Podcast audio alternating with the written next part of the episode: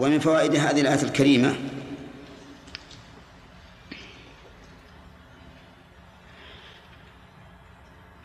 أن الميراث لا يكون إلا بعد الدين والوصية إلا بعد الدين والوصية لقوله من بعد وصية يوصي بها أو دين. ولكن الدين قد يستغرق جميع التركة فلا يبقى للورثة شيء. وأما الوصية فلا تستغرق جميع التركة لأن أقصى ما يمكن الثلث وما زاد على الثلث فهو إلى الورثة. وعلى هذا فيفرق بين بين الدين والوصية وهو أن الدين قد يستغرق المال فلا يبقى للورثة شيء. والوصية لا يمكن أن تستغرق المال لأن ما زاد على على الثلث موقوف على إجازة الورثة. وعلى هذا فلو مات شخص وخلف مئة ألف وعليه دين يبلغ مئة ألف. ها؟ فليس الورثة شيء. ولو مات ميت وقد أوصى بمئة ألف ولما مات وجدنا خلفه مئة ألف. لم يبقى للورثة شيء. ها؟ نقول نرد مئة ألف إلى الثلث. ما لم تجز الورثة. نعم. ومن فوائد هذه الآية الكريمة أن المفضول قد يقدم على الفاضل لاعتبارات أخرى.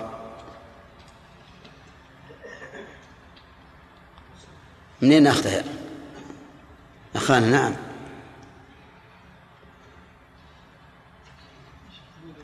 لا لا عشان ينتبه الأخ. هذا مقصود لغيره. ولا ما تأخذ كتاب مثل زملائك وتتابع تمام. لأن ترى فرق بين المستمع وبين الطالب يا جماعة. المستمع ما يستفيد أبدا والطالب يركز يستفيد نعم. وأنا قد طرحت بالي عليك. شوفك ما هنا يعني. ها؟ منين؟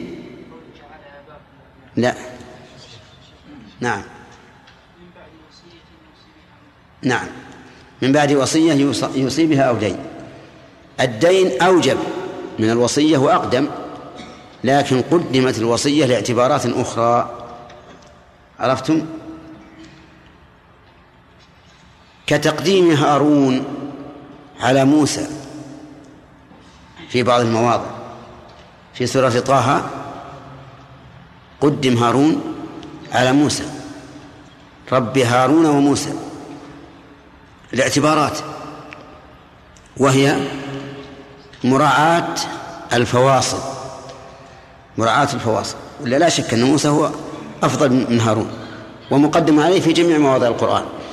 طيب إذن نأخذ منه أن المفضول قد يقدم ها على الفاضل لاعتبارات أخرى. نعم. طيب. ومن فوائد هذه الآية الكريمة قصور علم الإنسان. قصور علم الإنسان. من أين تؤخذ؟ آباؤكم؟ نعم. نعم. أقرب الناس إلى إلى الإنسان آباؤه وأبناؤه. فإذا كان لا يدري أيهم أقرب نفعا فما بالك بالبعيد؟ وهذا لا شك. يعود إلى قصور علم الإنسان. وقد قال الله تعالى ويسألونك عن الروح قل الروح من أمر ربي وما أوتيتم من العلم إلا قليلا. الروح التي هي بين جنبيك لا تعرفه لأنك لم تؤت من العلم إلا القليل. ومن فوائد هذه الآية الكريمة وجوب إعطاء الورثة نصيبهم من الإرث وأنه فرض. من أين يؤخذ؟ من قوله فريضة من الله. وعلى هذا فيكون تعلم الحساب الفرائض الفرضي ها؟ فريضة. انتبهوا يا جماعة. فريضة على كل حال؟ أو كفاية ما يخالف. فريضة كفاية؟ طيب. أو نفصل. نقول إن كان يتوقف عليه إعطاء كل ذي فرض كل ذي نصيب نصيبه فهو فرض. وإن كان لا يتوقف فليس بفرض. ماذا تقولون؟ ها؟ الأول. طيب تعلم الحساب في الفرائض هل هو مقصود ولا ولا وسيلة؟ وسيلة. إذا كان وسيلة ننظر إن احتجنا إليه أخذنا به. وإن لم نحتاج فلا. لكن في الغالب أننا نحتاج إليه. والا ما حاجة لو جاء إنسان قال مثلا اقسم زوج وأم وأخ من أم. أقول للزوج النصف وللأم الثلث وللأخ الأم السدس. ولا يلزمني أن أقول مثلا من ستة. للزوج النصف ثلاثة وللأم الثلث اثنان وللأخ من الأم السدس واحد. هذا ليس بلازم. لكن أحيانا يتوقف القسم وإعطاء كل نصيب نصيبه على معرفة الحساب. فإذا توقف على معرفة الحساب صار صارت معرفة الحساب فريضة كما كالأصل. ومن فوائد هذه الآية الكريمة من فوائد هذه الآية الكريمة أن أمر الفرائض إلى الله. لقوله فريضة من الله. وأقول لكم ذلك لأن وإن كان أمرا معلوما لكن من أجل الأدب من أجل الأدب في الفتيا كان الإمام أحمد رحمه الله مع علمه الغزير لا يطلق على الشيء أنه فريضة أو أنه حرام إلا إذا ورد به النص. وإلا تجده يقول لا يفعل. أكره هذا. لا يعجبني. وما أشبه ذلك. كل هذا من باب من باب الورع. أما نحن قشور الحبحب نعم فتجد الواحد منا يقول هذا يحرمه الشرع. الشرع كله. هذا حرام في الشرع. سبحان الله. يمكن هذا الرجل لو تبحث معه في أدنى مسألة ما يعرفه ويقول هذا حرام في الشرع. وهو من المسائل الاجتهادية. وقد يكون الصواب أنه ليس بحرام. ثم يضاف إلى الشرع كله من شخص ليس أهل الاجتهاد. هذا المشكل. لكن لو سألك سائل ما تقول في الميتة؟ تقدر تقول حرام؟ ما تقول في الميتة. حرام. أقدر أقول هكذا لأن هكذا في القرآن. نعم. طيب إذن يج يعني يجب على الإنسان أن يتحرز. كثيرا ما يلجئون بعض الناس. تكون مسألة عندنا ما هي واضحة في التحريم. ثم نقول لا تفعل. ثم يقولوا حرام. يصر ولكننا نصر على أن نقول لا تفعل. هكذا. ويكفينا هذا يا أخوان. يكفينا حجة عند الله عز وجل. لا تفعل. فإذا أصر هو حرام ولا حرام؟ أقول لا تفعل. بس. لأن بعض الناس يلجئك. يعني ما نهي إن كان حراما ما نفعله وإن كان غير حرام أبى أفعله لو أنه في شبهة. هذا معنى كلامه وهذا إلجأ واضطرار. فلا يلزمني أن أقول حرام. إذا لم يتبين لي لا يلزمني. بل إن بعض الناس سبحان الله يعني فيه الناس فيهم جدل. أقول له نهى عنه الرسول عليه الصلاة والسلام يقول لي لكن النهي للتحريم. سبحان الله. نهى عنه الرسول. اتركه. أنت ملزم به؟ إذا نهى عنه النبي عليه الصلاة والسلام خلاص. انتهي عنه. إن كان للتحريم فقد سلمت من إثمه وإن كان للكراهة فقد فقد رجعت بفضله. لأن ترك المكروه يعتبر من الزهد. إذ أن الزهد ترك ما لا ينفع في الآخرة والورع ترك ما يضر. أيهما أعلى؟ أنت اليوم أنت معنا. أيهما أعلى؟ لا أحد يتكلم. السؤال الخاص. الورع. التقليد الأعمى لا يفيد. نعم يا عبد المنان. الزهد شو استمعوا للتعريف. الزهد ترك ما لا ينفع في الآخرة والورع ترك ما يضر في الآخرة. الزهد أعلى لأن بين ما لا ينفع وبين ما يضر مرتبة. اللي ما فيه لا نفع ولا ضرر الزاهد يتركه. الزاهد يترك من أمر الدنيا ما ليس فيه نفع ولا ضرر. الورع لا يترك إلا الحرام. إذن آه، طبقة التاركين للمكروه أعلى من طبقة التاركين للحرام. لأن ترك الحرام من باب الورع ترك المكروه من باب من باب الزهد. طيب من فوائد الحديث من فوائد الآية الكريمة إثبات اسمين من أسماء الله هما العلم والحكمة. لقوله إن الله كان عليما حكيما. هنا. في الآية الكريمة من أسماء الله تعالى العليم والحكيم صح؟ العليم والحكيم. إن الله كان عليما حكيما. ومن فوائدها اللغوية أن كان قد تسلب دلالتها على الزمان.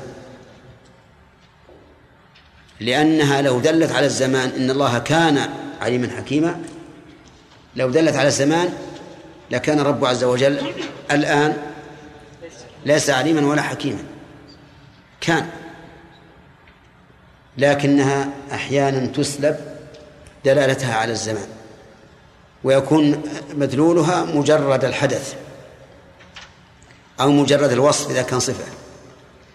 ولهذا قال بعض السلف وأظنه ابن عباس قال إن الله كان غفورا رحيما ولم يزل غفورا رحيما. خوفا من هذا الوهم. أن كان ليش؟ ها؟ للماضي. ولهذا لو سئلت عن رجل فلان هل كان غنيا؟ تقول كان غنيا. المعنى؟ وأما الآن ففقير تسأل عن طالب. هل هو مجتهد؟ فتقول كان مجتهدا. والآن تسأل هل ينام في الدرس؟ فتقول كان لا ينام في الدرس. والآن إيش؟ الآن ينام. أي نعم. فعلى كل حال كان في الأصل تدل على زمن مضى لكنها أحيانا تسلب دلالتها على الزمان فتكون لمجرد الوصف بما بخبرها. طيب من فوائد الآية الكريمة أنها تستلزم التسليم التام لقضاء الله الكوني والشرعي تستلزم التسليم التام لقضاء الله الكوني والشرعي من أين؟ إذا آمنت بأن الله عليم حكيم فسأطمئن. وأعلم أنه ما قضى قضاء شرعيا إلا والحكمة تقتضيه. ولا قضى قضاء كونيا إلا والحكمة تقتضيه. فيسلم الإنسان لربه عز وجل, عز وجل تسليما تاما. وينشرح صدره بقضائه وقدره. وينشرح صدره بشرعه وحكمه. ولا يبقى عنده أي تردد. ولهذا انظر للصحابة كيف كان قبولهم للشرع. لما قال النبي صلى الله عليه وآله وسلم للنساء يا معشر النساء تصدقن ولو من حليكن فإني رأيتكن أكثر أهل النار. ماذا فعلنا؟ بدأت الواحدة تأخذ خرصة تأخذ خاتمها تأخذ سوارها وتقول يلا يا بلال أعطنا ثوبك. فجعلنا يلقين ذلك في في ثوب بلال. حليها لتتجمل بها لزوجها. تخلعه لأن النبي صلى الله عليه وسلم أمرهن أن يتصدقن. امتثال. غريب. والرجل الذي نزع النبي صلى الله عليه وآله وسلم خاتمه من أصبعه وهو ذهب. والذهب حرام على الرجال. وطرحه. رمى به. قيل للرجل خذ. قال لا آخذ. خاتما طرحه النبي صلى الله عليه وسلم. امتثال عجيب. لما قال للصحابة بعد رجوعهم من الأحزاب لا يصلين أحد إلا في بني قريظة. اليهود. لأجل قتالهم لأنهم نقضوا العهد. هل تأخروا؟ أبدا. شدوا رحالهم ومشوا. ما قالوا والله إحنا تعبانين لعل الأسبوع هذا يكون راحة. مشوا. وماذا فعلوا؟ بعضهم أخذ بظاهر اللفظ قال ما أصلي العصر إلا في بني قريظة ولو في نصف الليل. وساروا حتى وصل بني قريظة وصلوا. والآخرون قالوا لا إنما قصد النبي صلى الله عليه وآله وسلم أن نبادر. ما قصد أن نؤخر الصلاة. وقالوا عندنا نصان أحدهما متشابه والثاني محكم. ما هو المتشابه؟ لا يصلين أحد إلا في بني قريظة فهذا يحتمل أن المعنى تأخير الصلاة أو المعنى تعجيل السير والمشي. لكن وجوب الصلاة في وقتها إن الصلاة كانت على المؤمنين كتابا موقوتا محكم. فيجب أن نرد المتشابه إلى المحكم. ونصلي الصلاة في وقتها وإن لم نصل إلى بني قريظة. هذا الأخ عبد الرحمن سيؤذن الآن.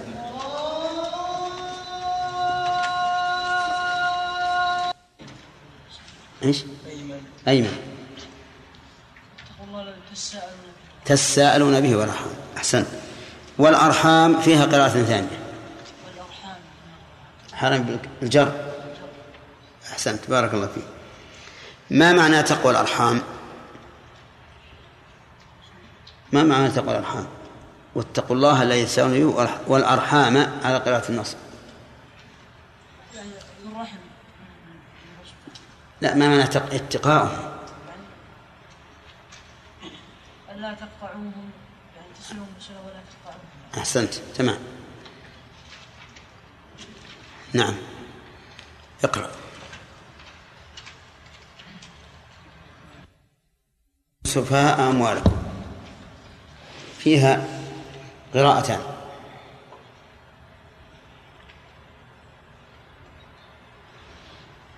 ما هما؟ ما حضرت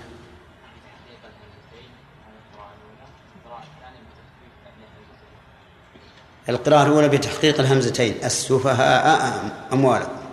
والثانية بحذف إحداهما السفهاء أموالكم. طيب قياما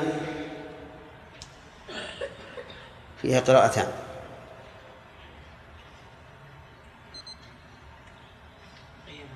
قيما لماذا أضاف الأموال أموالكم؟ هل يريد أموال اليتامى أو أموال نفس الأولياء؟ لماذا أضافها للأولياء ولكن هي لهم ولا لليتامى؟ إيه لكن هل هي الأموال لليتامى ولا لهم؟ لأوليائهم. لماذا أضافها إليهم أموالكم؟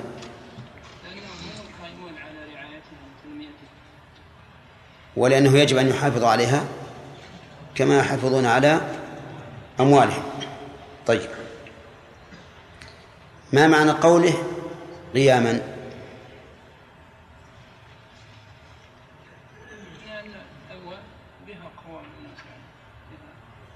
تقوم بها مصالح الدين والدنيا.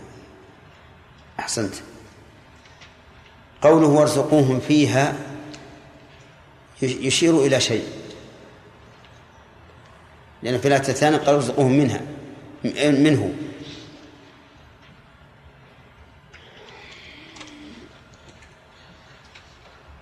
نعم محمد. أي يرزقوهم؟ ليس ليس منها لأن لو قال منها كان تنقص. لكن فيها من هذا يعني يعملون فيها ينموها ويرزقهم منها. إشارة لأنه لأنهم يتجرون فيها. نعم. ويكون رزق فيها لا منها. طيب. قاعدة. أبطلت حكما جاهليا جائرا. فما هو؟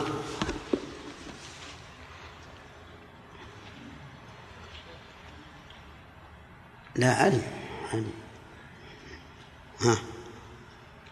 يفرق بين النساء والرجال. كيف؟ الرجال ما هو الحكم الجائر في الجاهلية الذي أبطله الله بهذه الآية؟ كانوا يتساوون نعم. كانوا يتساوون الرجال والنساء. لا. كان في الجاهلية المرأة عبارة عن متاع يورث ولا ترث فيه نعم. كانوا لا يورثون النساء وإنما يورثون الرجال.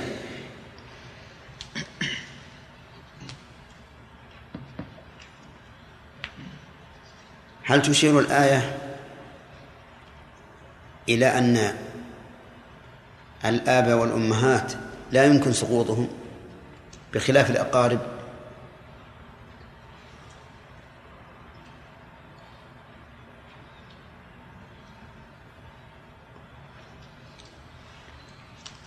صحيح لك النصيب نصيب مما ترك الوالدان والأقربون هل تشير الآية إلى أن الوالدان آه، يعني أو- الأولاد لا يمكن سقوطهم بخلاف الأقارب؟ نعم. ها كيف؟ لأن الأولاد لا لا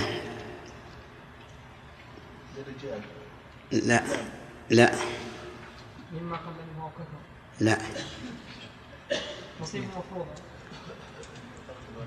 قوله مما ترك الوالدان والأقربون. والوالدان هنا يعني يشمل أن أن الأولاد لا لا يسقطون ب- إيه. نعم. وأما الأقارب قال والأقربون. الأقربون. معناها القريب الذي الذي ليس بأقرب. فهو ممكن يسقط. ليس له نصيب. يسقط. وقد بينا في باب الحجب. أن من يرث مباشرة بلا واسطة فلا يمكن فلا يمكن أن يسقط. طيب. فلا النصف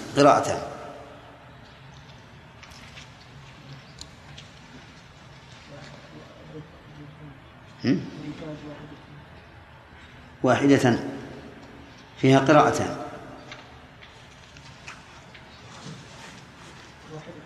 ها؟ واحدة بالرفع طيب ما وجه الإعراب في, القراءتين؟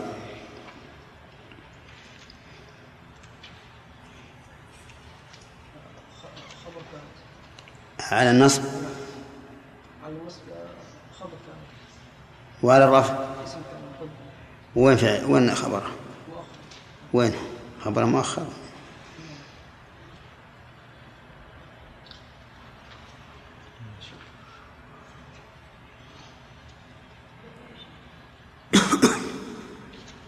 شيخ تكون فاعل ها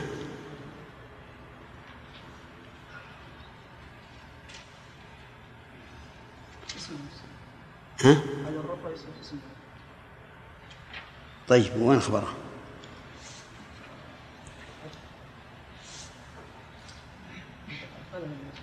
لا ما يصح فلها جواب مقدر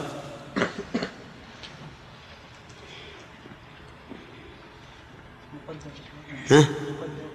مقدر أو محذوف؟ محذوف. دل عليه ما قبله وما بعده. أو أحدهما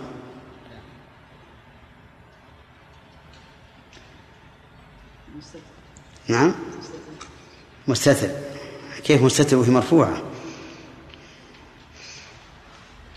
الخبر ما يمكن يستتر أبدا.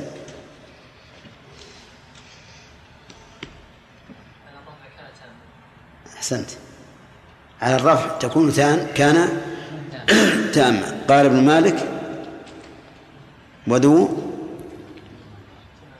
وذو تمام ما برفع يكتفي طيب فلا يكون له شيء. ولعلنا نؤجل الفوائد حتى نأخذها مرة واحدة أحسن. ولكم نصف ما ترك أزواجكم أزواجكم. الأزواج لا يمكن أن يصدق على المرأة أنها زوج إلا إذا تمت شروط النكاح. وعلى هذا فلا بد من عقد الزوجية الصحيح. فإن كان العقد غير صحيح فلا إرث والعقد غير الصحيح يشمل الفاسد والباطل.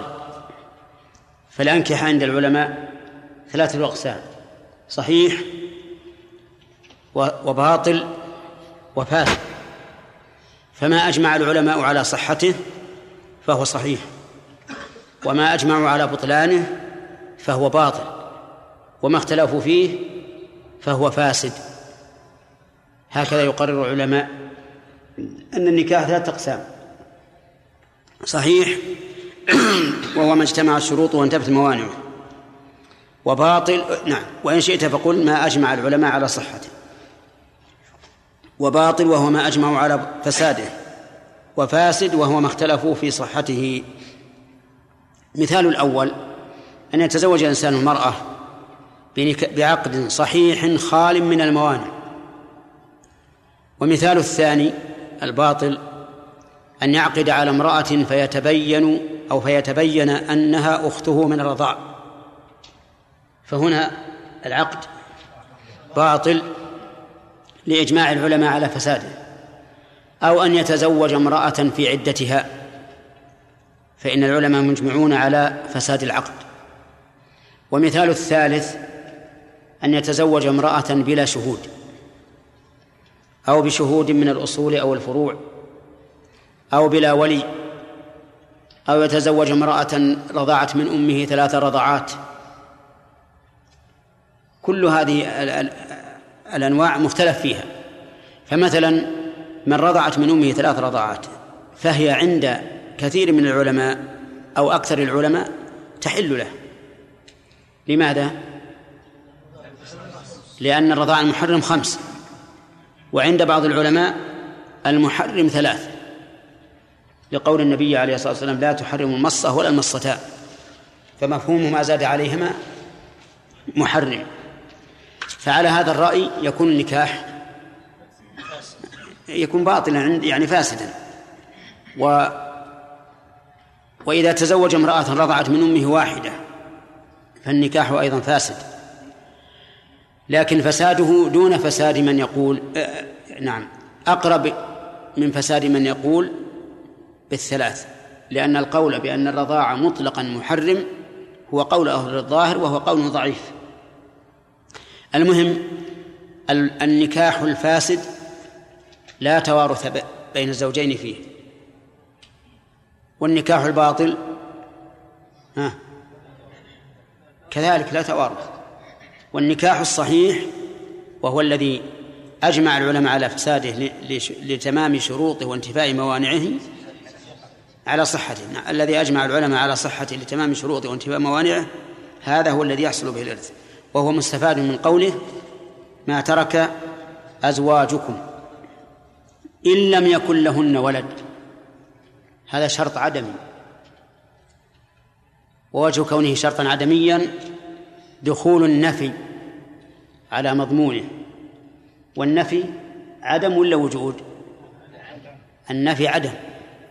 في فيشترط لإرث الزوج نصف ما تركت زوجته شرط عدمي وهو أن لا يكون لها ولد.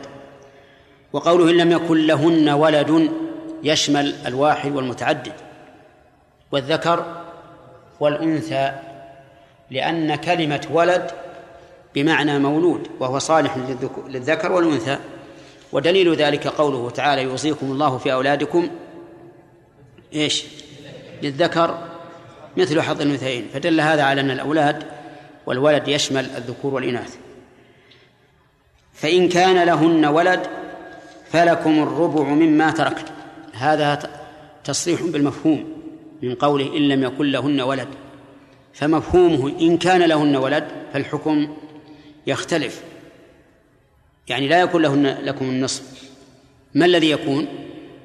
بينه بقوله فلكم الربع مما تركت. من بعد وصية يوصين بها أو دين. فإن قال قائل ما الحكمة في أنه مع الأولاد يكون للزوج الربع ومع عدمهم يكون له النصف؟ نقول لأنه إذا كان لها أولاد فإن أولاده محتاجون إلى إيش؟ إلى الإنفاق عليهم. فلذلك توفر لهم من المال ثلاثة أرباع بخلاف إذا لم يكن لها ولد. طيب وعموم قوله ولد قلنا يشمل الذكر والأنثى والواحد والمتعدد ومن كانوا من زوجها ومن كانوا من غير زوجها. كما لو ماتت ولها أولاد من زوج سابق فليس لزوجها إلا الربع. من بعد وصية يوصين بها أو دين. من بعد وصية يوصين بها. ويشترط للوصية التي تقدم على الإرث أن تكون وصية مشروعة. وذلك بأن تكون من الثلث فأقل. ليش؟ لغير وارث وأن تكون وصية تامة الشروط فإن اختل شرط منها فبطلت فلا عبرة بها. فلو أوصت المرأة بشيء من مالها يصرف على أهل العزف والغنى فالوصية باطلة لا عبرة بها. وذلك أن لدينا قاعدة مهمة. أن الألفاظ الشرعية تحمل على المعنى الشرعي المعتبر أو على المعنى المعتبر شرعا. الألفاظ الشرعية تحمل على المعنى المعتبر شرعا. فعليه نقول الوصية هي المعتبرة شرعا بحيث تكون من الثلث فأقل لغير وارث وبالشروط المعروفة عند أهل العلم وستأتينا إن شاء الله في الفقه. وقوله أو دين من بعد وصية أو دين أو هنا مانعة خلو وليست مانعة اشتراك. نعم ليست ليست مانعة انفراد بل هي مانعة خلو. والفرق بينهما أن أو التي هي مانعة الخلو يعني أنه يشترط أن لا يخلو واحد من هذين الأمرين وإن اجتمعا فهو أولى. والثانية التي تمنع الاشتراك تمنع هي التي يكون الحكم فيها لأحد الأمرين. فإذا قلت أكرم زيدا أو عمرا وأنا أريد أن تكرم أحدهما فهذه مانعة اشتراك. وإذا قلت أكرم زيدا أو عمرا بمعنى أني جعلت لك الخيار فهذه يسمونها مانعة خلو. بمعنى أنه لا لا يخلو الحال من إكرام أحد الرجلين وإكرام أحدهما من باب أولى. فهنا أو هنا مانعة خلو أو مانعة اشتراك مانعة خلو بمعنى أنه قد يجتمع الدين والوصية وقد ينفرد أحدهما. فالإرث لا يكون إلا بعد الوصية والدين. ولكن الوصية كما علمتم تكون من الثلث فأقل. والدين قد يستغرق جميع المال. فإن استغرق الدين جميع المال فلا حق للورثة. صح؟ يعني لو كان عليه ألف درهم وخلف ألف درهم فهنا ليس لا شيء, لا شيء للورثة. لأننا إذا قضينا الدين بالألف لم يبق للورثة شيء. ولو أوصى بألف لو أوصت المرأة بألف وتركت ألفا فقط لم يبق للورثة شيء. ها. لماذا؟ لأنه لا لا تملك الوصية إلا بالثلث فأقل في هذه الآية قدم الله تعالى الدين الوصية على الدين وقد سبق في الآية الأولى كذلك وبين العلماء رحمهم الله الحكمة من هذا لأن الوصية تبرع والدين واجب. فكان فقدمت الوصية لجبر نقصها بكونها تبرعا على الواجب. هذا وجه. والوجه الثاني أن الدين له من يطالب به بخلاف الوصية فإنها تبرع. ولو شاء الورثة أن يجحدوها لجحدوها. فقدمت اهتماما بها واعتناء بها. ولهن الربع مما تركتم إن لم يكن لكم ولد فإن كان لكم ولد فلهن الثمن مما تركتم من بعد وصية توصون بها أو دين. يقال في هذه الآية ما قيل في التي في هذه الجمل ما قيل فيما قبلها. والحكمة من أن الله فرق بين الرجال والنساء. فجعل للأنثى نصف ما للرجل لأن هذه هي القاعدة في الفرائض. أن الرجل والأنثى إذا كان من جنس واحد فهما على إيش؟ على التفريق. يعني يكون للرجل نصف ما للأنثى إلا من ورث بالرحم المجردة فإنه يستوي فيه الذكر والأنثى. مثل أولاد الأم فإن ذكورهم وإناثهم سواء ومثل ذوي الأرحام على المشهور من من المذهب فإن ذكرهم وأنثاهم سواء. فابن الأخت وبنت الأخت المال بينهما بالسوية. وسيأتي إن شاء الله ذكر الخلاف فيه وأن الصحيح أن ميراث ذوي الأرحام مبني على إرث من يدلون به. فإن أدلوا بمن يختلف فيه الذكر بمن تختلف فيه الذكورة والأنوثة فهم كذلك. طيب. نعم.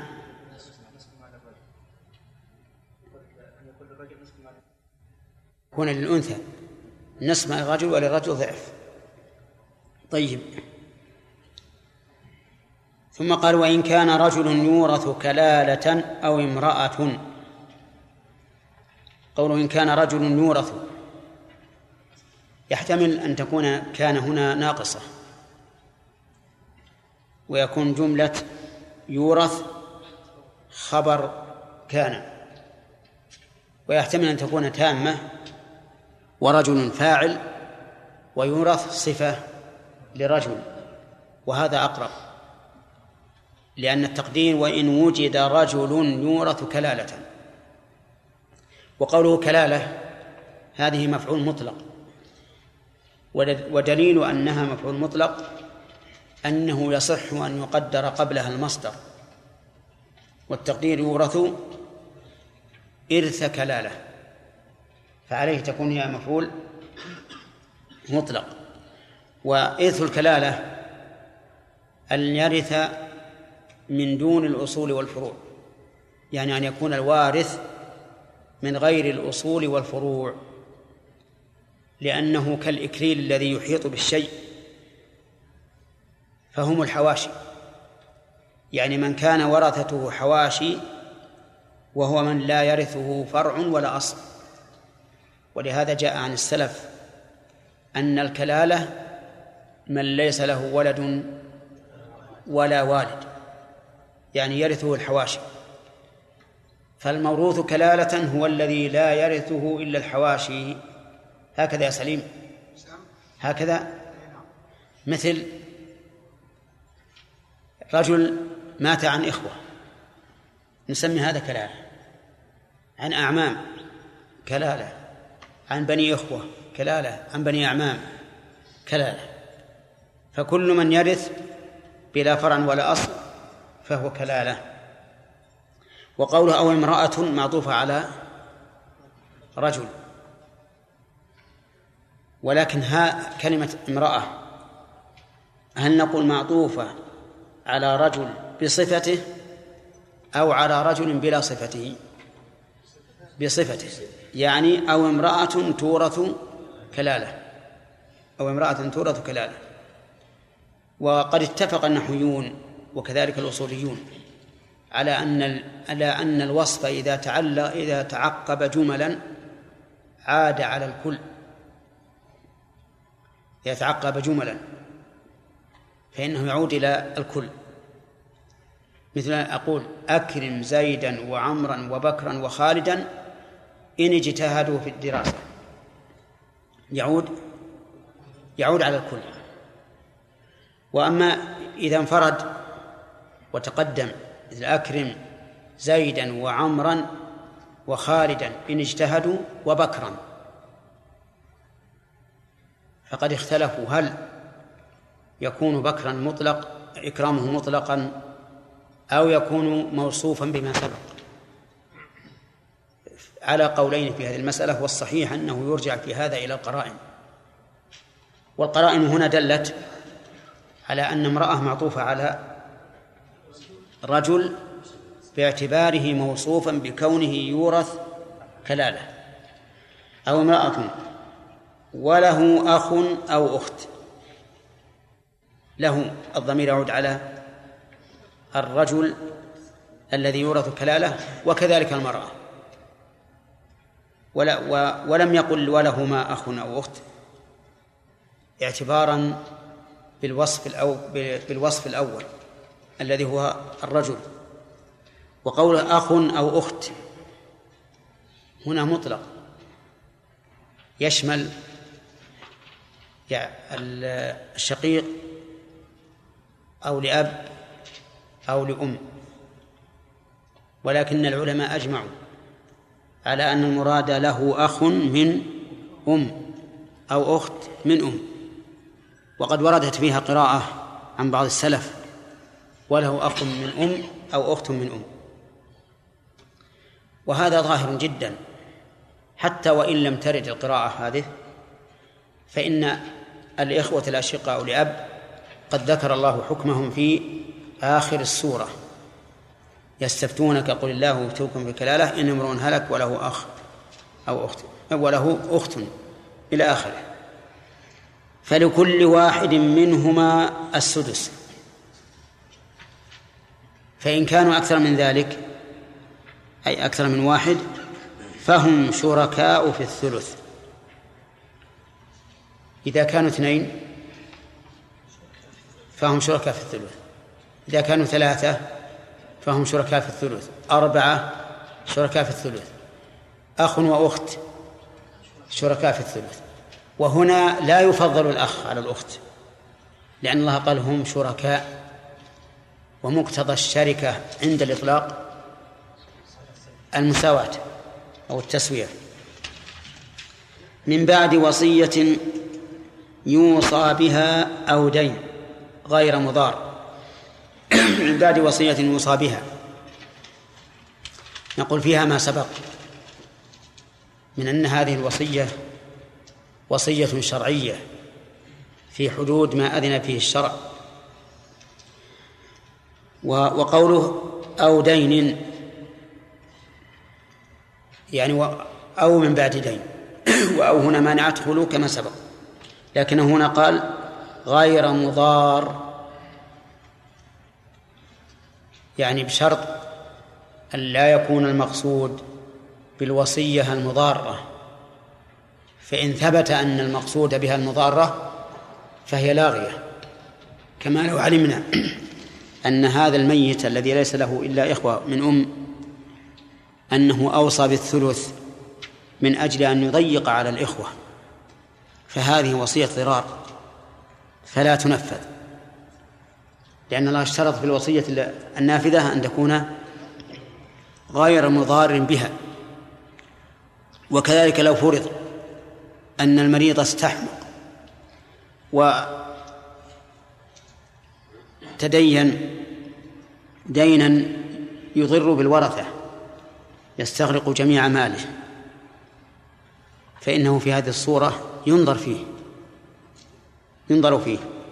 إذا كان قد ضار به فإن الضرر ممنوع شرعا. ثم قال وصية من الله. وصية مفعول مطلق. عامله محذوف وجوبا. لأن المقصود لأن المقصود بها هنا الإلزام والوصية بمعنى العهد المؤكد. والله عليم حليم.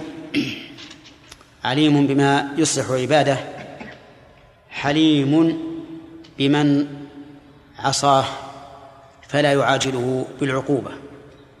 والفائدة من ختم هذه الآية الطويلة التي اشتملت على إرث الزوجين والإخوة من الأم بالعلم والحلم أنه قد تكون الوصية مضارا بها. ولا يعجل الله للإنسان بالعقوبة.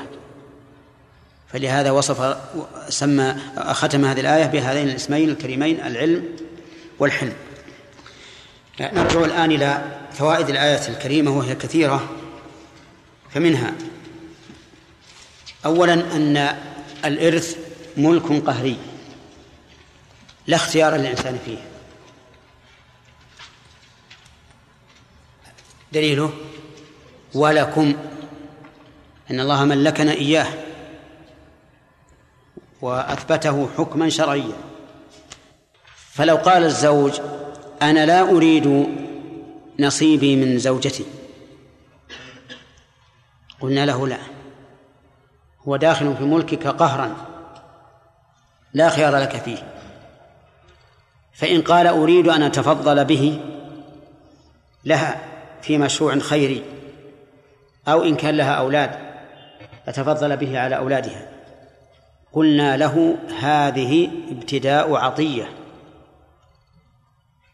ابتداء عطية. وبناء على ذلك لو كان عليه دين يحتاج أن يبذل فيه هذا المال الذي ورثه فإن تبرعه بهذا المال غير نافذ. وهذه الفائدة من قولنا أنه ملك قهري قهري. طيب. يتفرع على هذا أيضا لو كان الموروث شقصا من أرض مشتركة فهل للشريك أن يشفع؟ أو ما فهمت الصورة. ما فهمتوها طيب. المرأة لها نصف أرض ونصفها نصف الأرض الثاني لرجل آخر أجنبي. فماتت. فورث ورثتها نصيبها من هذه الأرض وهو النصف. فهل للشريك أن يشفع؟ لا. لماذا؟ لأنه ملك قهري. لكن لو أنها باعت هي نصيبها في حياتها فللشريك أن يشفع طيب. من فوائد هذه الآية الكريمة أيضا أنه يشترط في الميراث أن يكون الوارث حرا. من أن من أين يؤخذ؟ من اللام التي للتمليك. والعبد لا يملك. فلو كان زوج الحرة عبدا فإنها فإنها إذا ماتت لا يرث منها شيئا. لقول النبي صلى الله عليه وآله وسلم من, باع عبد له مال فماله للذي باعه. ومن فوائد الآية الكريمة أن الميراث يشمل الأعيان والديون والحقوق. الأعيان كالدراهم والنقود والعقارات والديون التي في ذمم الناس والثالث الحقوق كحق الشفعة وحق الانتفاع بالكلب المباح نفعه وحق الانتفاع بالسرجين النجس وحق الانتفاع بالدهن النجس إذا قلنا بجواز الانتفاع به وما أشبه ذلك. المهم أن قوله ما ترك عام يشمل ها الجميع الأعيان والديون والحقوق. طيب من فوائد الآية الكريمة أيضا آه، ثبوت الزوجية. لقوله أزواجكم. ولا تثبت الزوجية إلا بعقد صحيح. صح. ومن فوائد الآية الكريمة ثبوت الإرث ولو ماتت قبل الدخول. نعم. كيف ذلك؟ لأنها تكون زوجة بمجرد العقد سواء حصل الدخول أم لم يحصل. ومن فوائد الآية الكريمة أن الزوجة إذا بانت فلا توارث إذا بانت الزوجة فلا توارث من أين يؤخذ؟ من قوله أزواج لأنها إذا بانت لم تكن زوجة. فلو طلقها وانتهت عدتها ثم ماتت فلا ميراث له منها لأنها صارت أجنبية منه طيب ولو طلقها طلاقا بائنا وماتت في العدة فلا ميراث له منها لماذا؟ ها؟ لأنها لما بانت منه لم تكن زوجة. بدليل أنها لا تحل له إلا بعقد جديد إلا بعقد جديد أو بعد زوج إن كانت البي... إن كانت البينونة كبرى. طيب استثنى العلماء من ذلك مسألة وهي ما إذا أبانها في مرض موته المخوف متهما بقصد حرمانها. أربعة شروط. إذا أبانها في مرض موته المخوف متهما بقصد حرمانه. قالوا فإنها إذا كانت إذا كان الأمر كذلك ترثه ولو انتهت العدة ما لم تتزوج أو تأتي بمناف للزوجية كالردة. إلى البينونة. متى بانت منه؟ بطلاق ثلاث أو بتمام العدة؟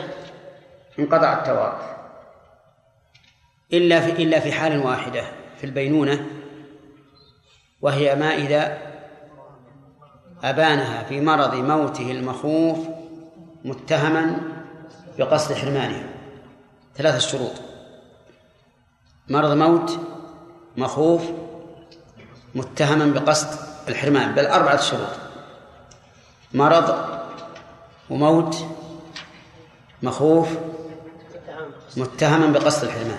إذا تمت الشروط الأربعة فإنها ترث منه. فإن طلقها في الصحة طلاقا بائنا ثم مات قبل انقضاء العدة فإنها لا ترث لأنه طلقها في الصحة. وإن طلقها في مرض مخوف ثم عوفي منه. ثم حصل عليه حادث فمات. ترث؟ لا ترث لأنه لم يمت بالمرض. وإن كان وإن طلقها في مرض لكنه مرض ليس بمخ ليس بمخوف. وبعد ذلك ازداد به المرض حتى مات. فإنها لا ترث. وإن طلقها في مرض موته المخوف بطلبها. فإنها لا ترث لماذا؟ لأنه ليس متهما بقصد حرمانها إذن ينقطع التوارث بين الزوجين بالبينونة إلا في ها؟ إلا فيما إذا طلقها في مرض موته المخوف متهما. طيب. من فوائد هذه الآية الكريمة ها؟ ما لم تتزوج أو تأتي نعم نعم. وإذا وإذا ورثت منه في هذا الحال فإنها يمتد إرثها إلى أن تتزوج أو ترتد. يعني إذا ما إذا ورثت في حال البينونة على الشروط اللي ذكرنا فإنها ترث ما لم تتزوج أو ترتد. ومن فوائد الآية الكريمة أن أن للزوج النصف بشرط عدمي وهو عدم الولد لقوله إن لم يكن لهن ولد. ومن فوائدها أنه لا فرق بين أن يكون الولد واحدا أو متعددا ذكرا أم أنثى. وجه الدلالة في هذه الآية لأن كلمة ولد نكرة في سياق النفي فتشمل وهل ولد الولد كالولد؟ الجواب نعم. فلو كان فلو كان لها ابن ابن فليس للزوج النصف. لأن أولاد الأبناء كأولاد الصلب. ومن فوائد هذه الآية الكريمة عناية الله سبحانه وتعالى بالمواريث. حيث جاءت الآيات على هذا التفصيل. لقول فإن فإن كان لهن فلكم الربع مما ترك. ومن فوائد الآية الكريمة أن أن أن المواريث مبنية على الحكمة. ووجهه أن إذا لم يكن للزوجة ولد فللزوج النصف. ومع الولد الربع ليتوفر المال لمن؟ للولد. ومن فوائد هذه الآية الكريمة أن لا ميراث إلا بعد الدين والوصية لقوله من بعد وصية يوصين بها أو دين. ومن فوائده أن الزوجة حرة في التصرف بمالها. لقوله يوصين بها فأضاف الفعل إليها. كانت لا تتصرف إلا بإذن الزوج فلربما منع منعها الزوج من الوصية ذلك يضره.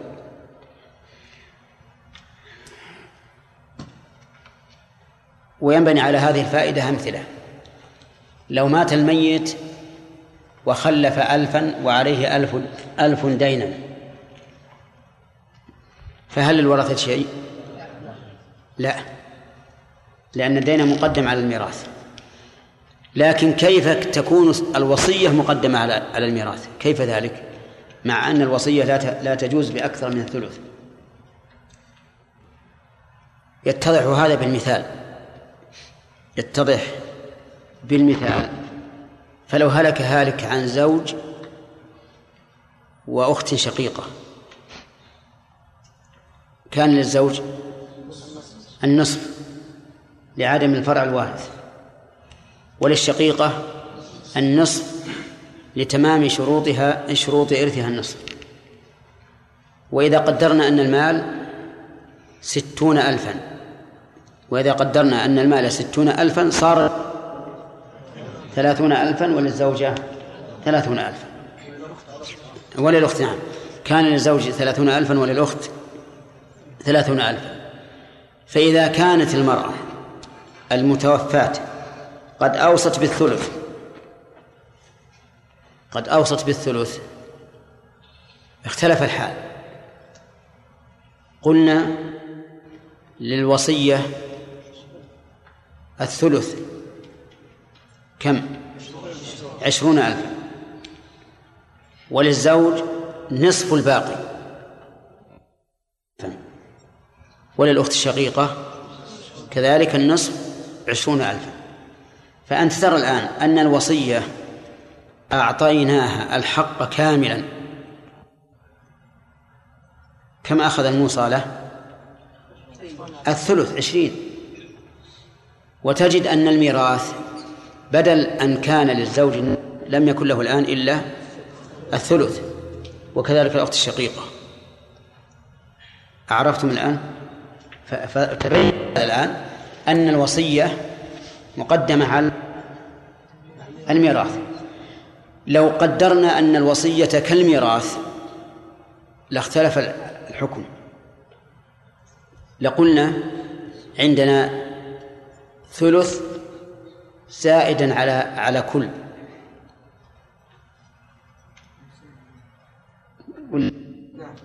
ثلث زائد على, لا مو نعم ثلث زائد على الكل. فتكون المسألة من تسعة. للوصية كم؟ ثلاثة. وللزوج ثلاثة وللأخت ثلاثة. ولكن الظاهر أن أخطأنا.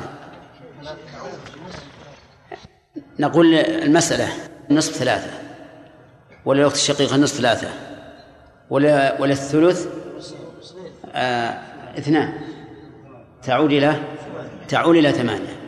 فيكون نصيب الثلث الآن ربعا. أليس كذلك؟ مع أن أعطيناه في حسب القسمة الأولى أعطيناه ثلثا كان واضح؟ ولا؟ طيب.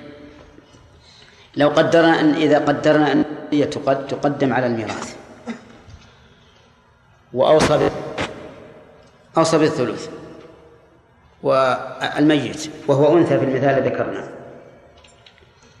وكان زوج وأخت شقيقة.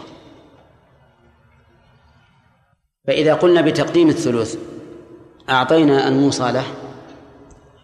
والتركة ستون ألفا. أعطينا الموصى له. عشرين ألفا. وبقي أربعون ألفا. نعطي الزوج عشرين ألفا والزوج وشقيقة عشرين ألفا. حقيقة العشرين ألف اللي هي نصف حقيقتها الآن. جاء نقص حق الزوج ونقص حق الأخت الشقيقة. والوصية هل نقصت أو لا؟ لم تنقص. أعطي الموصى له ثلثه كاملا.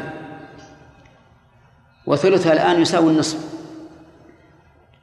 ولو قلنا بأن الوصية لا تقدم لكانت المسألة من ستة للزوج النصف ثلاثة وللأخت الشقيقة النصف ثلاثة وللوصية الثلث اثنان تعود إلى ثمانية. يكون نصيب الوصية الآن كم؟ كما أن نصيب الزوج ربع ثمن ونصيب الأخت. ربع ثمن. فالحاصل الآن أن تبين أن الوصية ميراث لأن الموصى له يعطى سهمه كاملا. ثم يقسم الباقي على الورثة على حسب الميراث. أما عرفتم أنه مقدم على الميراث وهو واضح. طيب من فوائد هذه الآية الكريمة الحكمة في توزيع الميراث حيث جعل للأنثى من جنس الذكر نصف مال الذكر وذلك في ذكر ميراث من؟ ميراث الزوجات.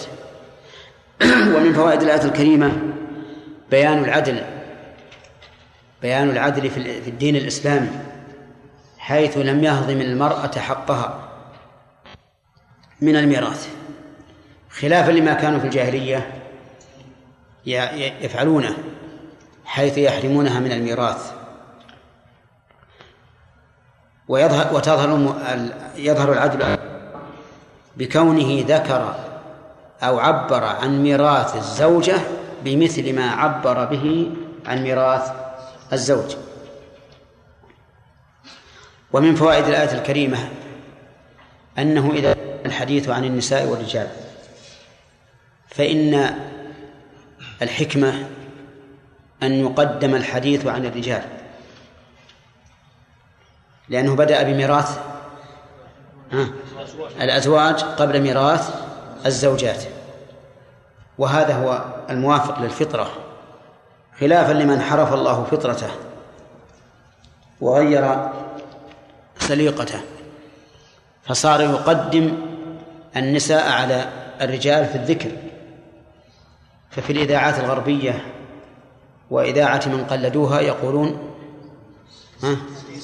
أيها السيدات والسادة وأخص من ذلك من يكتب في الحمام حمام للسيدات وجنب وإلى جنبه حمام للرجال ولم ولا يقول للسادة. يعني بدل ما كانت الأنثى بحقها الآن نحن نطالب بحقنا. نعم؟ حيث يجعل النساء سيدات والرجال بوصف الرجولة فقط لا بوصف السيادة. وكل هذا مما يقول مما يدل على ضعف الشخصية. كما قاله الحكيم المؤرخ ابن خلدون في مقدمته التي كلها فلسفة كما يقولون حتى إن العلماء أنكر أن تكون له. لأنها فوق مستواه. عظيمة جدا. يقول عادة الأمم أن الأمة الضعيفة تقلد الأمة القوية ولو بالباطل. ونحن الآن استضعفنا أنفسنا وصرنا نقلد من من ليس من قلب الله في وسلبهم الدين. في مثل هذه الأمور. نسأل الله أن يحمينا وإياكم. ومن فوائد الآية الكريمة أن ميراث الإخوة من الأم ثلث إن كانوا اثنين فأكثر أو السدس إن كانوا واحدا فأقل. نعم. إذا قالوا اثنين فأكثر أو السدس إن كانوا واحدا فأقل. ها؟ ما في أقل من واحد؟ الخنث المشكل الميراث سواء لأن الأم الميراث الأخوة من الأم يستوي فيهم الذكور والإناث. لكن لو فرض أن أنه مبعض إذا كان مبعضا فإنه لا يرث السدس. وعلى هذا فقولنا السدس للواحد فأقل لا يستقيم أبدا. إذا واحد السدس وللجماعة اثنين فأكثر الثلث.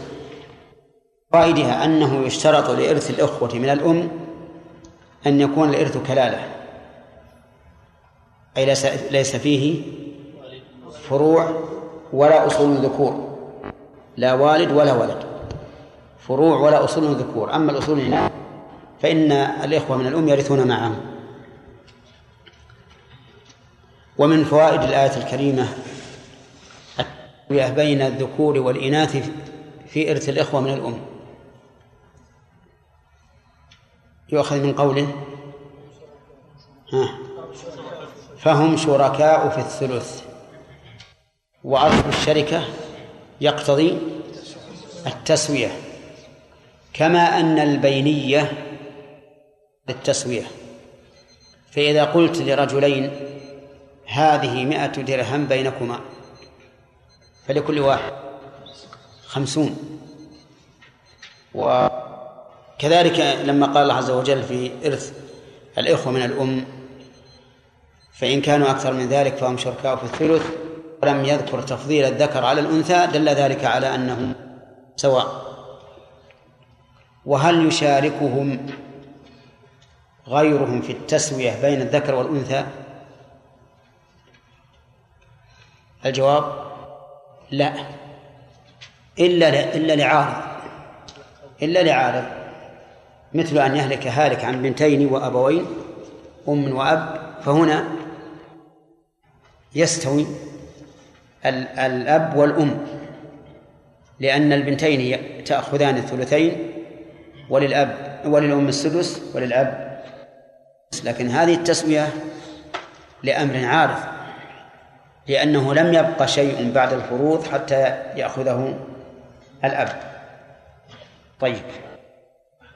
أه؟ ثانيا يرى بعض العلماء أن ذوي الأرحام لا يفرق بين ذكرهم وأنثاهم. مات ميت.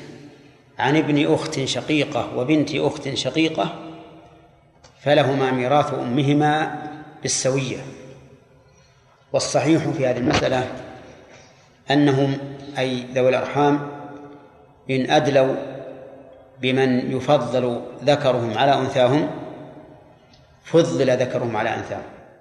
وإن أدلوا بمن لا يفضل ذكرهم على أنثاهم لم يفضل ذكرهم على أنثاهم. مثال ذلك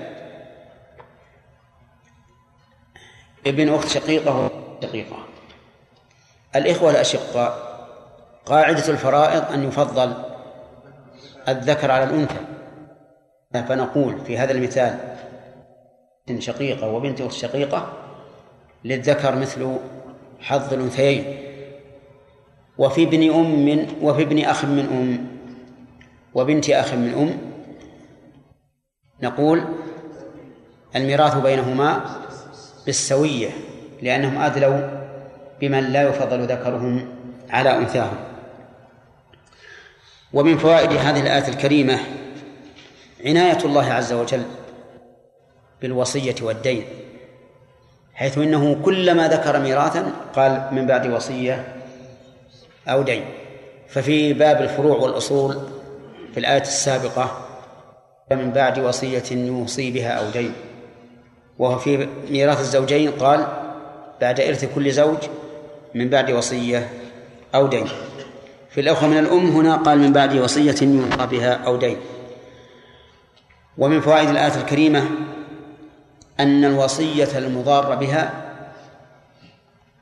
لا لاغية لقوله غير مضار.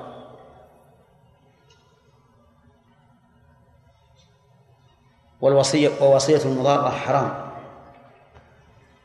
وفيها إثم كبير. حتى إنه روي عن النبي عليه الصلاة والسلام إن الرجل أو المرأة لا يعملان يعني في الصالحات سنة ثم يجوران في الوصية فيعذبان.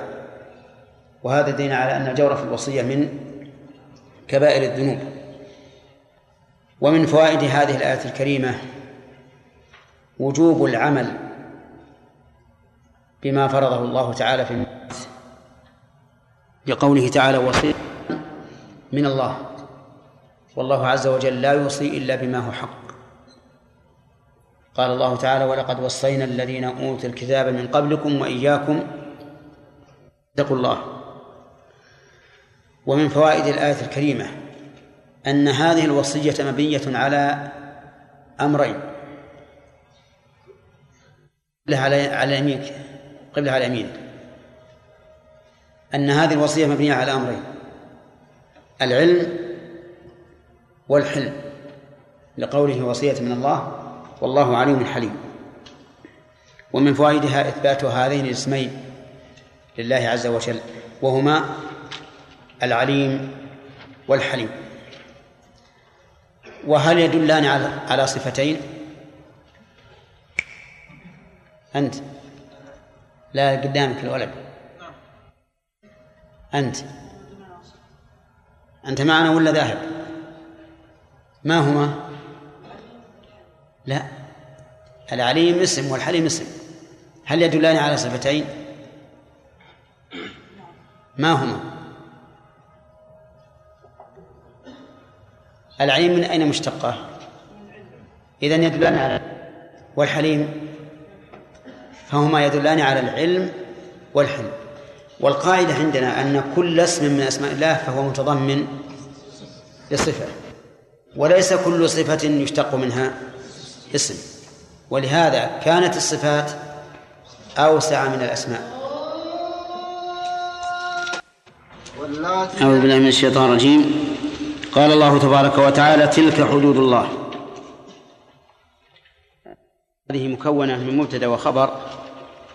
المبتدأ اسم إشارة تلك والخبر حدود الله. والمشار إليه ما سبق من المواريث في الآية في الآية. ويحتمل أن يكون المشار إليه كل ما سبق من الأحكام قبل هذه الجملة.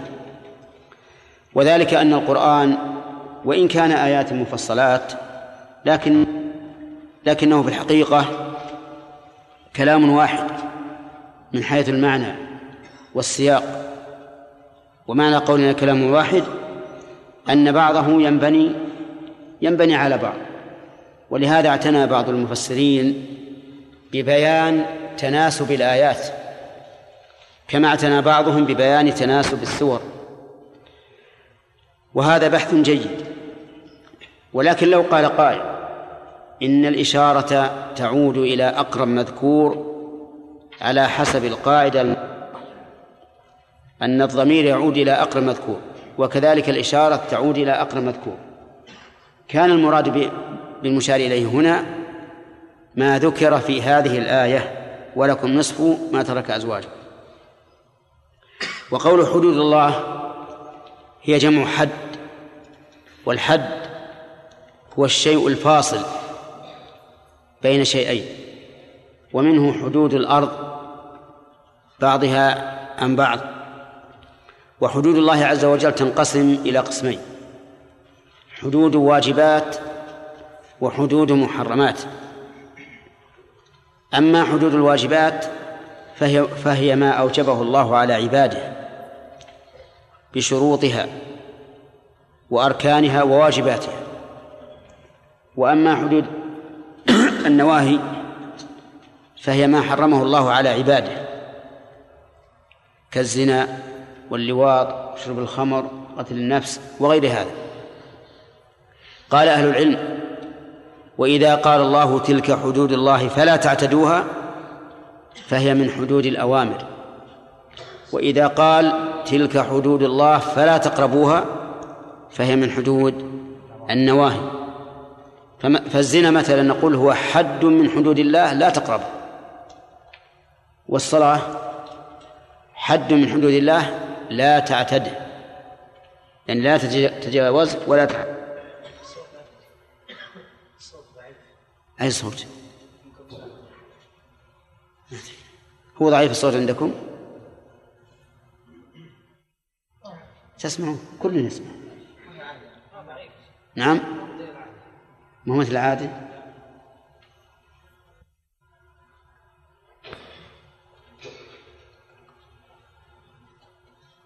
لعل أذان حجاج فيها بلاء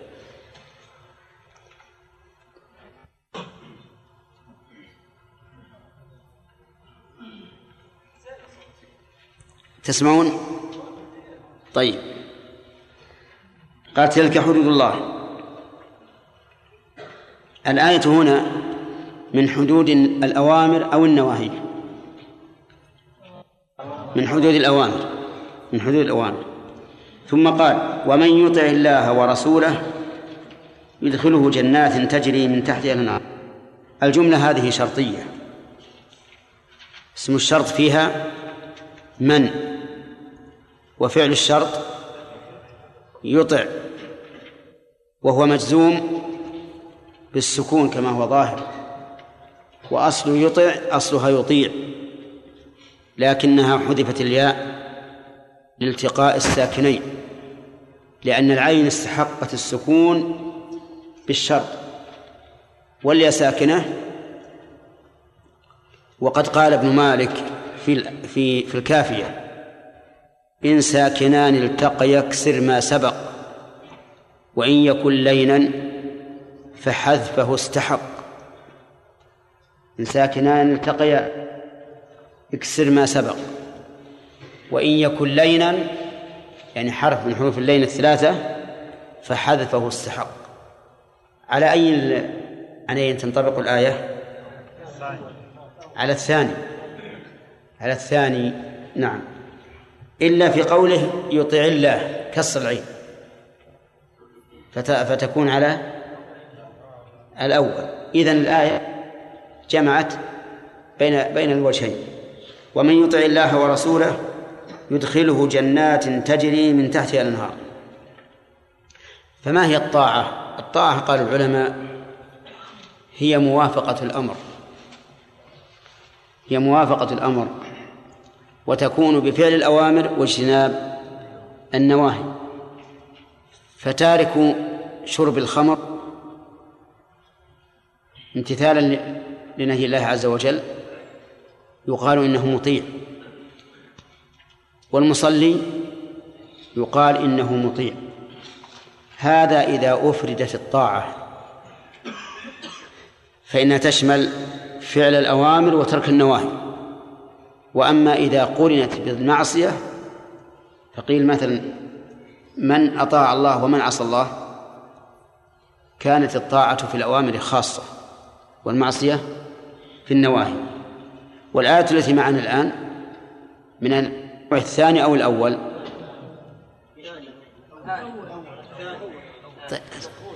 ما هو الثاني وما هو الأول؟ مقرونة بيعصي مقرونة بيعصي إذا فالمراد بها القيام بالأوامر. نعم. ومن يطع الله ورسوله يدخله جنات تجري من تحتها الأنهار. يطع الله ورسوله. عطف طاعة الرسول عطف اسم الرسول عليه الصلاة والسلام أو وصفه على اسمه تعالى لأن طاعة الرسول من طاعة الله.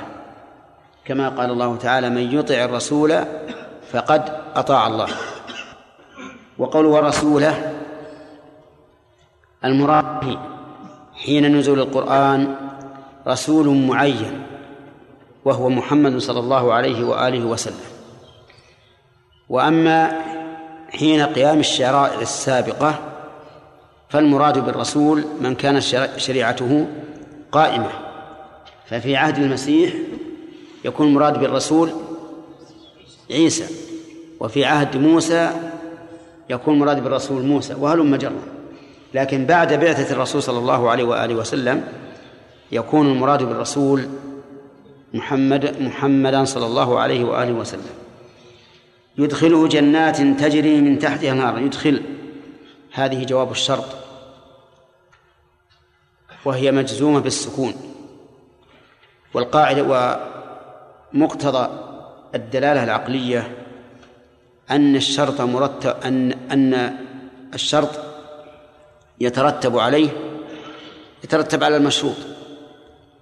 فالمشروط هنا هو الطاعة أو الشرط الطاعة والمشروط الجزاء والثواب.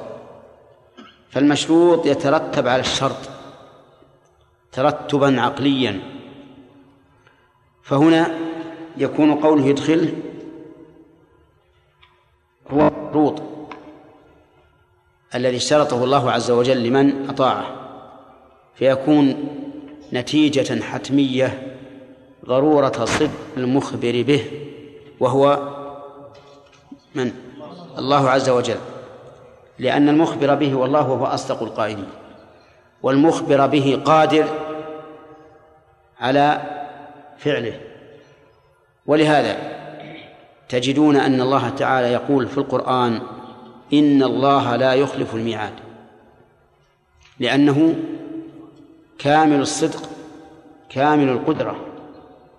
وإخلاف الوعد يأتي من أحد أمرين إما الكذب أي كذب الواعد أي كذب الواعد وإما العجز عدم القدرة. والله عز وجل لا يخلف الميعاد. خالدين فيها. وهنا نعم يدخله جنات تجري من تحت النار. جنات جمع جنة. وهي في الأصل البستان الكثير الأشجار. وسمي بذلك لأنه يستر من كان فيه. لكثرة أشجاره. وهذه المادة الجيم والنون تدل على الستر. انظر إلى لفظ الجنان وهو القلب لأنه مستتر. الأجنة وهي الأحمال في بطون الأمهات لأنها مستترة. الجن لأنهم مستترون. الجنة ما يستتر به المقاتل لأنها تستر. فهذه المادة كلها تدور على هذا المعنى. الجنات هي البساتين الكثيرة الأشجار. ولكنه لا يحسن أن نفسرها في هذا الموضع بهذا المعنى. لأنك إذا فسرتها بهذا المعنى فكأنما حصرت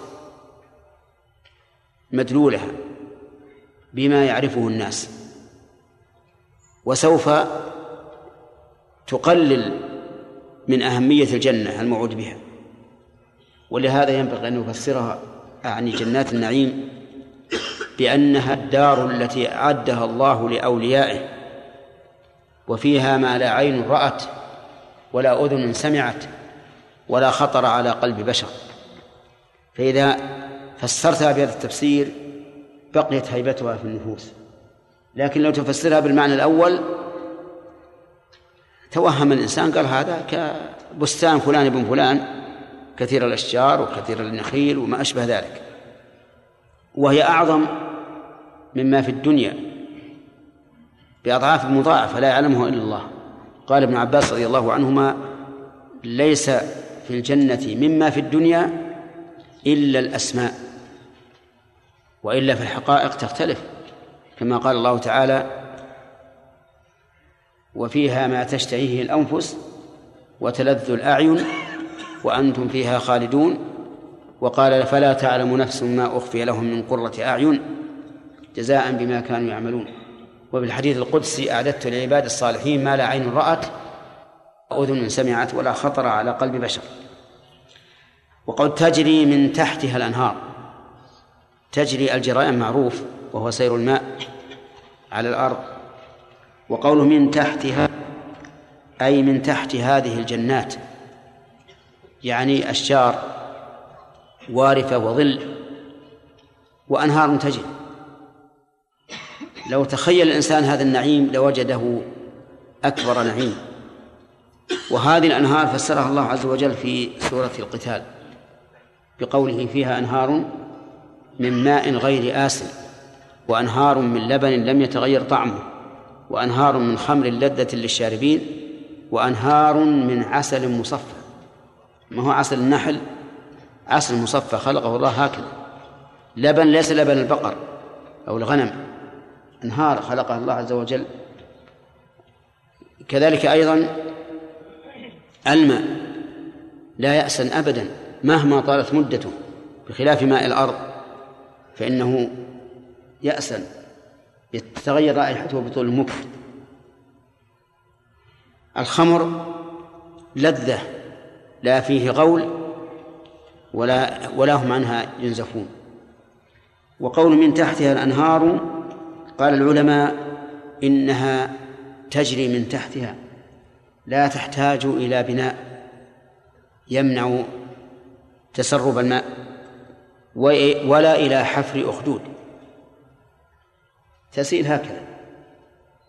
حيث ما أردت. قال ابن القيم في النونية أنهارها في غير أخدود جرت سبحان ممسكها عن الفيضان. فهي أنهار لا تحتاج إلى حفر سواقي ولا إلى إقامة أخدود. تجري هكذا على الأرض. وقال أهل العلم أيضا إنها تجري حيثما أراد الإنسان. بدل من أن يأتي بمواد البناء والتوجيه يريدها بقلبه أو يأمرها بلسانه. اللهم اجعلنا من أهلها. خالدين فيها وذا فوز العظيم. خالدين هذه حال. حال من أين؟ من ضمير ادخل ولكن يشكل عليه أن الحال كالنعت. والنعت يتبع المنعوت في إفراده وتثنيته وجمعه. وهنا صاحب الحال مفرد والحال جمع.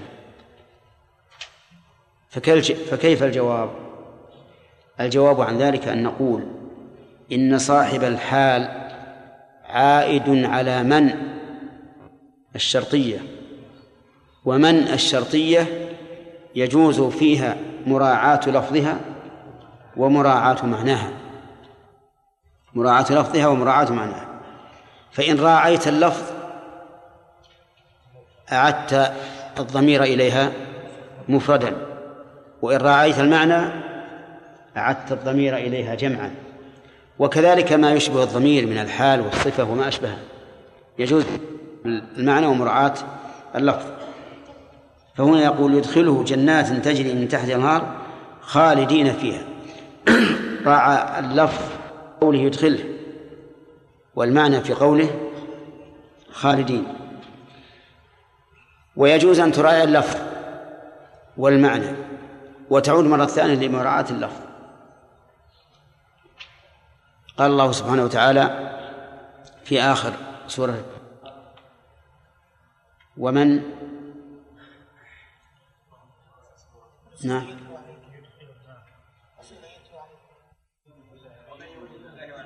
أي ومن يؤمن بالله. ومن يؤمن بالله ويعمل صالحا يدخله جنات تجري من تحتها الأنهار خالدين فيها. قد أحسن الله له رزقا. فراعى في الأول اللفظ ثم راعى المعنى. ثم راعى اللفظ. نعم.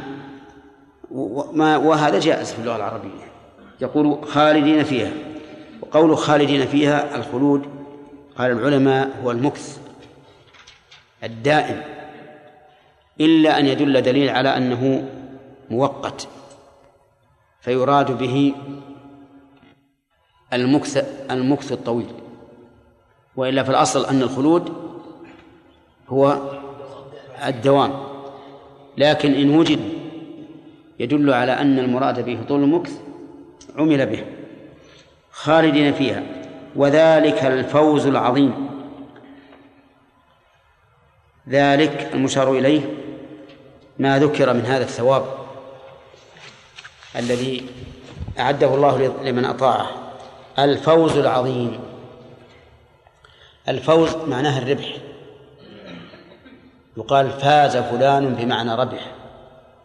والعظيم معناه ذو العظمة والعظمة هي ضخامة الشيء وجلالة الشيء وكثرة الشيء أيضا.